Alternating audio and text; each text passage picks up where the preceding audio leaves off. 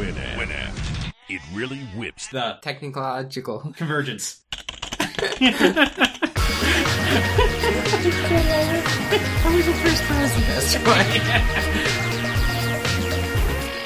This is Control Structure, episode 150 for October 24th, 2018. Big week to everyone listening. This show has notes. Visit thenexus.tv slash cs150 to see them. I'm your host, Stephen Orvis, and with me is the other host, Andrew Bailey. Hi, Andrew. It creaks a bit. You have been upgraded. Well, yeah, because uh, the Microsoft is now in a boom that just arrived today, as of recording. So you don't feel my, my computer vibrating as loud now. Hopefully not. But uh, yeah, it's uh, only been the normal amount of time this time. Only the normal amount of time. Yes, yes, just the the was it four night or four week or whatever it is. Two weeks. The, the two weeks one. So, have any of your critters breaking broke out? Uh, if by breaking out the rabbits went from one pen to another pen, kind of, but they On- stayed on- within the rabbit pen. On their own volition? Yeah, they kind of dug a hole underneath between the two pens and decided to just go back and forth as they wanted to. But I put them in a new pen, so it's fine now. Okay. So, um, let's see. It was, yeah, it was. I believe it was last Tuesday, uh, or uh, I forget. I forget. Let's see. Need to, need to get dates on this thing. Uh, so yeah, it was a week ago, like last Wednesday, that uh, YouTube went down. Like, you you could you know see the homepage, but there was no video. Across America, thousands of TVs went dark. Yes, and lots of kids uh, wondered what in the world had happened. Uh, you know, they just suddenly looked up from their iPads and started freaking out. The internet is down. Yeah, and uh, let's see, according to one guy, his 2.5 year old has had a moment. A moment. yes, Trauma. apparently. Wow. So, um, let's see. I've not been able to uh, locate any kind of report as to exactly what happened. So, you know, again, my tinfoil hat says that this was some kind of state sponsored attack, but the but the realist in me says it was probably someone fat fingering a configuration somewhere. I'm I'm voting for a chaos monkey got out of his pen. oh, so we're Netflix now, huh? Who knows? Um, so yeah, no streaming video, but um, you know what uh, might help in this situation? What's that? Winamp. Winamp. Yeah, you remember Winamp? I thought we were going to talk about pure YouTubing. Well, we can do that Okay. uh, eventually, Eventually. but might as well talk about Winamp since I mentioned it. Okay. So, uh, it was sold to a company called Radionomy about five years ago. Uh, in fact, I believe we might have covered it. Uh, so, but for the first time in five years, there has been an update. After a pre-release uh, 5.8 build leaking, they've decided to just make it real. Like, you know, this is this is it. You know, everyone's uh, you know, uh, how should I say, you know, using this anyway. Everyone's excited, so okay, yeah, sure. Uh, and they are planning uh, big things for next year uh, with uh, you know uh, version six, you know, enough to warrant a f- complete version number. Uh, so yeah, So that they had compatibility fixes for Windows 10 and such. That probably makes some people happy. Um, I'm not exactly sure what those were since I've been using Windows 10 with Winamp all this time. In fact, I very rarely don't have it open. It's always open on my desktop. So, PeerTube. PeerTube. So, uh, you found this cool thing called, uh, what's the exact name of it? Oh no, it was on the, on the Hacker News link Yes. right after, uh, Like the first comment or Yep, something. the first comment it links to this GitHub of this guy uh, that has a PeerTube, and it was kind of cool because it's YouTube but peer to peer. So it literally runs BitTorrent in your web browser. Uh, even though when we tested it, apparently you have things blocked, so we can't do it. But anyways, we can still steal the bandwidth from people, so it still works. I thought it was a cool concept though because literally that can help out with uh, things such as the net neutrality and things if uh, that was a problem because people can block that. So and uh, there's also YouTube alternatives like more of a centralized uh, stuff uh, like BitChute. There's uh, some open source software too that copies YouTube. I forget the name of it now, but there's one that's pretty like it looks like YouTube, like very much so. Yeah. So uh, Intel, uh, you know those people that make fast CPUs. Kind of fast CPUs. Uh, they've announced and released the Core i9 uh, series and the uh, pretty much the whole 9000 series uh, CPUs, and they're a little bit faster, but they're a lot more expensive. Um, and but I think the more notable thing about this is that they published some very questionable benchmarks, uh, or at least they paid someone to publish some very uh, questionable ben- questionable benchmarks that uh, pretty much gimped the AMD CPUs they were testing. So they could say, "Oh yeah, you know this Intel thing is like you know fifty percent faster." Um, and I think one of the two of the uh, things that pretty much stood out is that the Intel CPUs had like faster memory, uh, and uh, the AMD CPUs had on game mode, which is really only supposed to be used for Threadripper processors, but not for Ryzen. Uh, so if you recall that, uh, uh, like the core complex thing that, uh, like AMD, uh, was the Ryzen CPUs have like eight cores on like one die, uh, whereas Threadripper is like two of those. They're like two separate dies. Okay. So like there's some lag going from one die to the other. Hmm So what game mode does is essentially disables half of the CPUs. That way you don't keep jumping back and forth. Yeah. Okay. So if you do this on Ryzen, that also disables half of your CPUs. so Making your it half as fast. so your eight core chip is now a four core. That would slow it down. so yeah, uh, turns out that uh, they're not as slow as uh, uh, these misleading benchmarks would uh, assume they were. So, uh, have you ever been mystified by TLS and uh, you know the transport layer security protocol? No, when you when you're doing the packet sniffing, you see a lot of things going back and forth. So, uh, like, how should I say this? I have a fairly solid idea of like what, uh, like how the encryption sort of works, uh, but not how the handshake and everything works. Uh, so, uh, we have a very nice uh, explanation of what all these fields are in like all these packets going back and forth.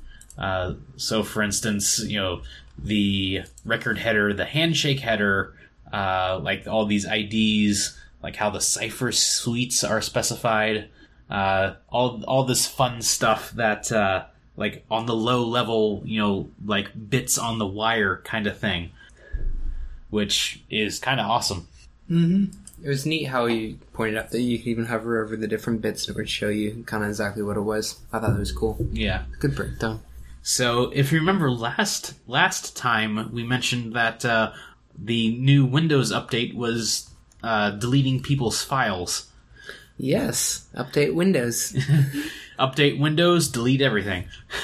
so uh, they have Microsoft has located the bug in what it was doing, and so you know how those uh, how Windows has like a folder for your documents and your music and your videos and your pictures and other things. yes. And uh, did you know that you can apparently uh, create new uh, types of folders?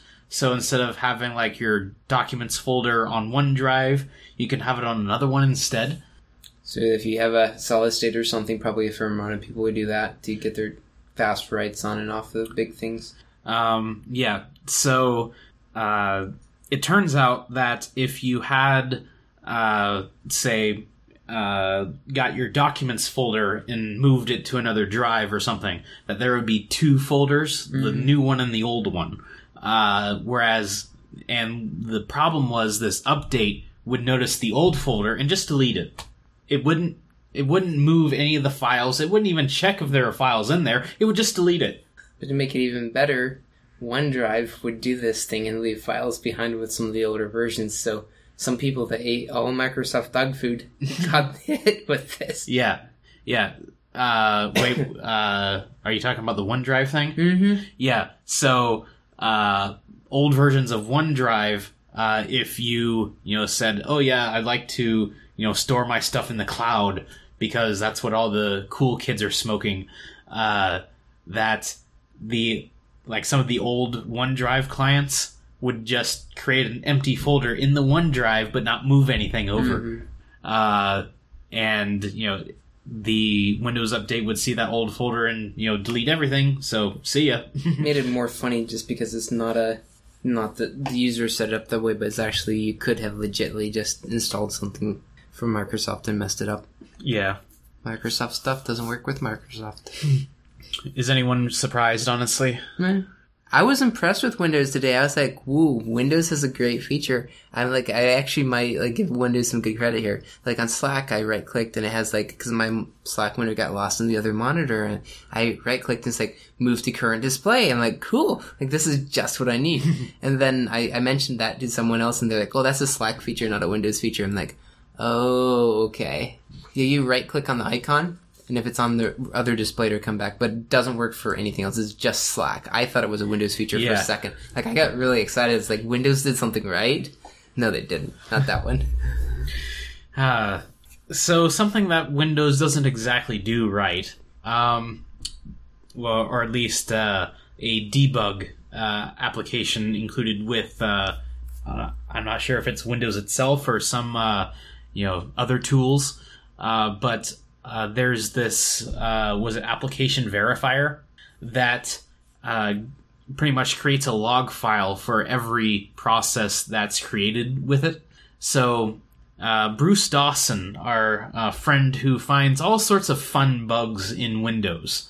You know, the guy that, oh, let's see, what are the fun bugs? Like a recently compiled file would just be all zeros and blank. Uh, the other one where, uh, like, the processes could not uh, exit quickly because there is like some kind of single thread in the uh, close handler. Uh, so you know he he pretty much runs into these because he's the guy that builds Chrome for Windows. Uh, in so doing, launches a compiler thirty thousand times to make a build of Chrome. Uh, so if he attaches this app application verifier thing to the compiler process, you know there will be three hundred or uh, thirty thousand. Uh, uh, you know compiler processes you know being created and you know there would be like compiler.exe. compiler.exe.0.log for the first one compiler.exe.1.log for the second and you know and so forth uh, so once you get down to a lot uh, there's the lag in querying if those log files exist and if it should you know look for the next number so it ends up being a O to the n squared operation. Uh, so with this, the process creation is kind of slow. Um, I'm not so. Essentially, the solution is that since this uh, verifier program is uh, depreciated, uh, the thing is just don't log to file, uh, and suddenly instead of uh, like all this uh, you know comp- comp- compilation process taking like an hour, it'll take a minute. I think in his case, you were saying it was like a ten-hour build with his thirty thousand Yeah, builds or something. yeah. So instead of taking ten minutes, it'll take ten hours. Uh, so yeah, fun times with that. so we haven't really been that friendly to Google recently, right? Even though we use Google Docs, even though we use Google Docs. Um, so came across an article that uh, kind of analyzes uh, how it's sort of you know decaying from the inside, in that it seems that some of the uh, management have like these, these completely far out ideas uh, that don't exactly line up with their customers. Uh, so uh, Lauren Weinstein has uh, actually spoken at Google, and uh, she noticed the uh, the disparity even back then. Um, That was 2006, I believe, when she had Yes. spoken. Yes.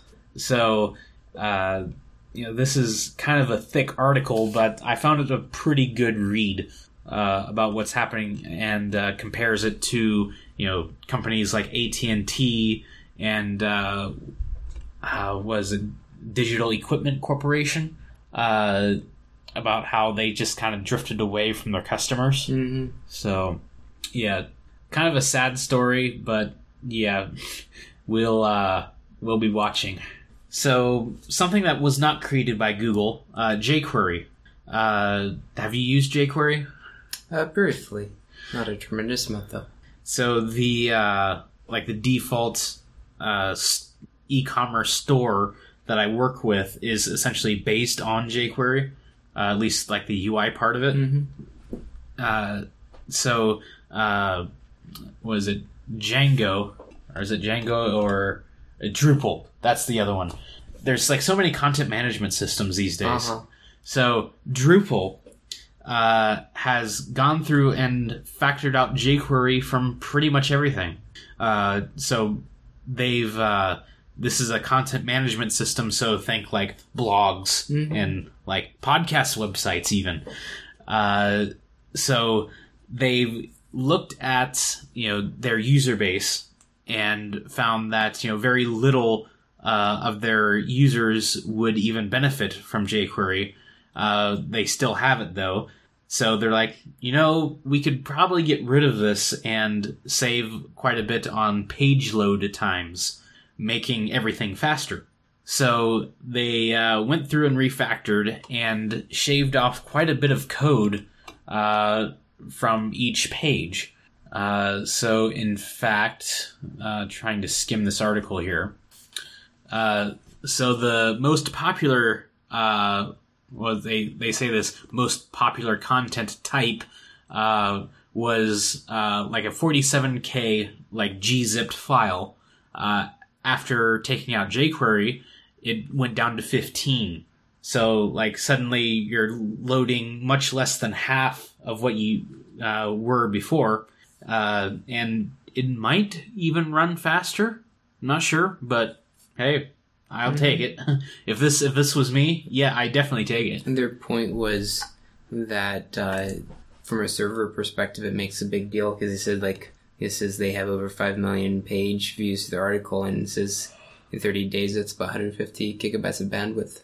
So Uh, that they've saved. Mhm. so that's a big deal for servers too, from that perspective. So yeah, uh, increase page load times and save on your bandwidth. So let's go back to something very very old. Uh, so remember QuickTime? Yes, I remember QuickTime. Yeah, like I essentially I hated it, especially because anything that I watched in it, uh, you could not, uh, you know, you could not watch videos in full screen unless you paid them. I'm like, Well, that's an advanced feature. According to who? I mean, browsers can full screen things. Like it's it's not like magic or anything. Uh, but you know, apparently the almighty Apple computer decided to uh, you know wrap this magic in behind a paywall. But being because I was like ten, I didn't exactly have a credit card or anything with which to you know do this. And even if I did, I probably wouldn't, just because I spited them so much. I doubt very many people bought that. Like, I really don't see that. Yeah. Uh, plus, it seemed to like clash so much with Windows that I especially did not want it on uh, any machine that I was using. Uh, by the way, I held the same opinion for Real Player. yes, Uh, it's like the first thing you uninstall. Yes, uh, but uh, perhaps one of the ugliest versions uh, was uh, QuickTime Player Four. Uh, which was like this all new brushed aluminum looking thing that um, had quite a bit of confusing properties, like in the user interface. And I, you know, just put this in the show notes because like this is like some of the you know uh, like this company that you know prides itself on beautiful and usable UI design when in fact it's not really. One of the interesting points that they made throughout their article as a theme was the designers tried to pretend this was a device and designed it as such. So even the size of the app and then the, the favorites bar that slides down, everything they did, they tried to make it pretend it was an app or, or a physical device or even like the thumb The thumb wheel. Yeah, the thumb wheel. Like it's all like a physical device to them. Yeah, like I guess I came along late to the party because I figured out that like the little volume display could also control the volume. Like I didn't even bother like clicking like that wheel like how Uh-huh. many times? See, I just used the volume bar too. You just click on it. You do it by accident. You click it and it goes, oh, cool. I can mute it and I can make it loud. Yeah. So, uh, you know, goes it goes over some of the uh, pain points, especially this favorites drawer, in that it essentially limits the number of favorites you can have to the resolution of your screen.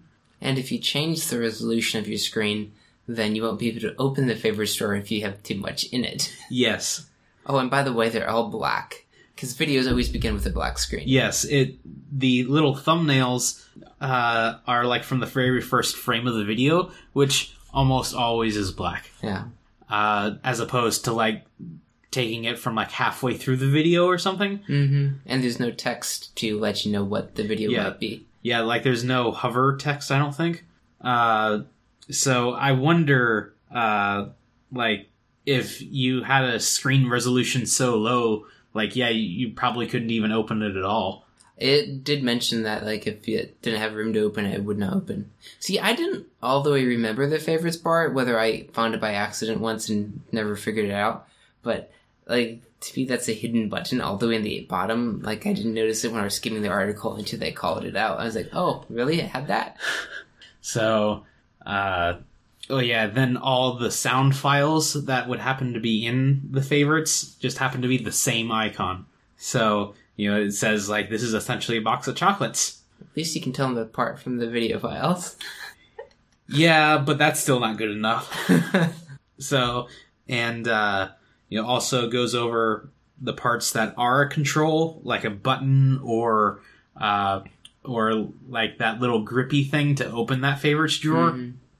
Uh, like, there's like very weird contrasting going on here. Uh, like, especially that little Apple icon down at the bottom has the exact same shade as the little speaker icon, which presumably would allow you to mute and unmute the sound. And then uh, what he calls the button that looks like a shirt button apparently opens up like the uh, uh, essentially the equalizer, which you know, like I'm not exactly sure how like this little you know circle with some squares in it indicates that. Additional options. It's like a hamburger menu. You're just supposed to know these things, okay? Yes. Which is a very poor assumption. So yeah, this this is so bad. Like I guess this uh, was sort of like a predecessor to like the uh, how what were they just like the default uh, Apple programs and on like iPhones and iPads from like five years ago.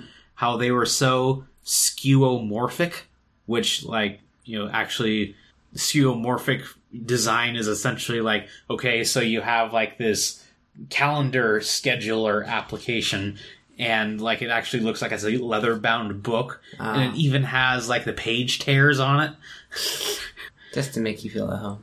Yes uh so i guess this is like one of their very one of their uh, earlier iterations of that i, feel like guess Microsoft learned that was a bad idea with Microsoft Bob. yeah but i think there were other problems with microsoft bob other than that Kind of like when it told you the password when you couldn't get it after the first thing times. like that yeah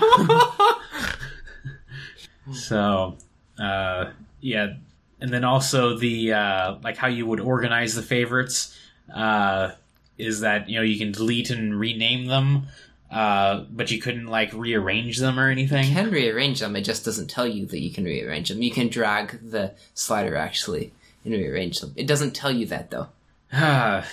Ah, yeah, But it's okay. When you have the favorites bar open, you won't be able to see the names anyway, So who No, no, cares? no, but it, but it's okay. The wizards over at Apple Computer will have figured it all out, and you must abide by their rules. uh, so yeah, this guy also tears apart the uh, apparently the IBM Real Things applications as well, and he really doesn't like the phone either. uh, let's see. In fact, uh, pull it up here uh, this this has this big table, one with the hype, and the other one with like uh, column with reality. the hype. It has a built-in drawer for holding your most used telephone numbers. This drawer works like a physical o- object. It slides in and out. The reality. Maybe phones at IBM have drawers underneath them, but not on any of the phones we've ever used that had a drawer. so much for the real world metaphor. so, you know, again, just if you if you have something on a computer, have it on a computer screen, it should function like other things that are, you know, in the same ecosystem. So, like instead of, you know, again, like having a fixed grid, a fixed number of things, that's not exactly how they're supposed to work. So, anyways, uh, we had some a little bit of podcast feedback last time. Uh, Ryan said Google minus minus. It's hard to not be evil, and I think we kind of agree on that. Uh, so, if you'd like to give us any feedback, you can you can go ahead and do so on Reddit or on the uh, the show notes page. And uh, oh yeah, don't forget that today is International Backup Awareness Day, so back up all your skeuomorphic programs. so uh, yeah, guess that's it. I guess uh, let's see. I want to do uh, a few more blog posts uh, since I finished that uh, other Myst game, and also the improvements that I've done on my blog. So, like the actual code behind it. Like I'm, I've started to multi-thread the loads. So you load up your like different posts and stuff faster. Um, actually, it's more like the uh, style sheets Okay. or style sheet and JavaScript. Like, just I only have one file of each, uh, but during the page load, it dynamically calls it from the database. So I'm trying to figure out you know faster ways of doing that, caching it. Uh, yeah, I've actually created a uh, like a a view of the file table that does not actually have the file contents in it. So I'm hoping that maybe through that it'll load faster, and it seems to be working. That's interesting. So yeah, uh, anything exciting happening with you? Ooh, moving pastures around and things like that. Missed out on deer season. Apparently, it was muzzleloader season, but I thought it started this Saturday, but it actually ended this Saturday. Oh, Missed out on that one, so I have to go squirrel hunting instead. So all right, so I guess that's it. So have a good one. you too.